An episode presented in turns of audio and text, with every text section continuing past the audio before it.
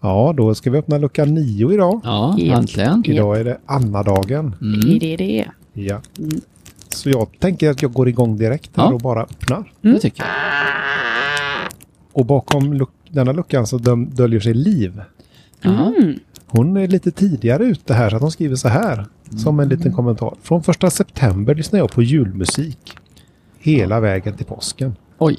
Det, ja. Oj, till påsk. Det är lite tidigt. Och ganska Väldigt länge. Väldigt länge. Ja. Ja, ja, ja. Ja. Denise, hon säger så här. Jag får hjärnblödning av att höra julmusik från första advent. Tua! Ja. Det- jag med ja. kanske. Jag tror eh, Denise kanske jobbar i butik eller sånt här. Pelle kommer in och skriver så här. Jag får hjärnblödning av att höra julmusik innan... Äh, jag får hjärnblödning helt enkelt.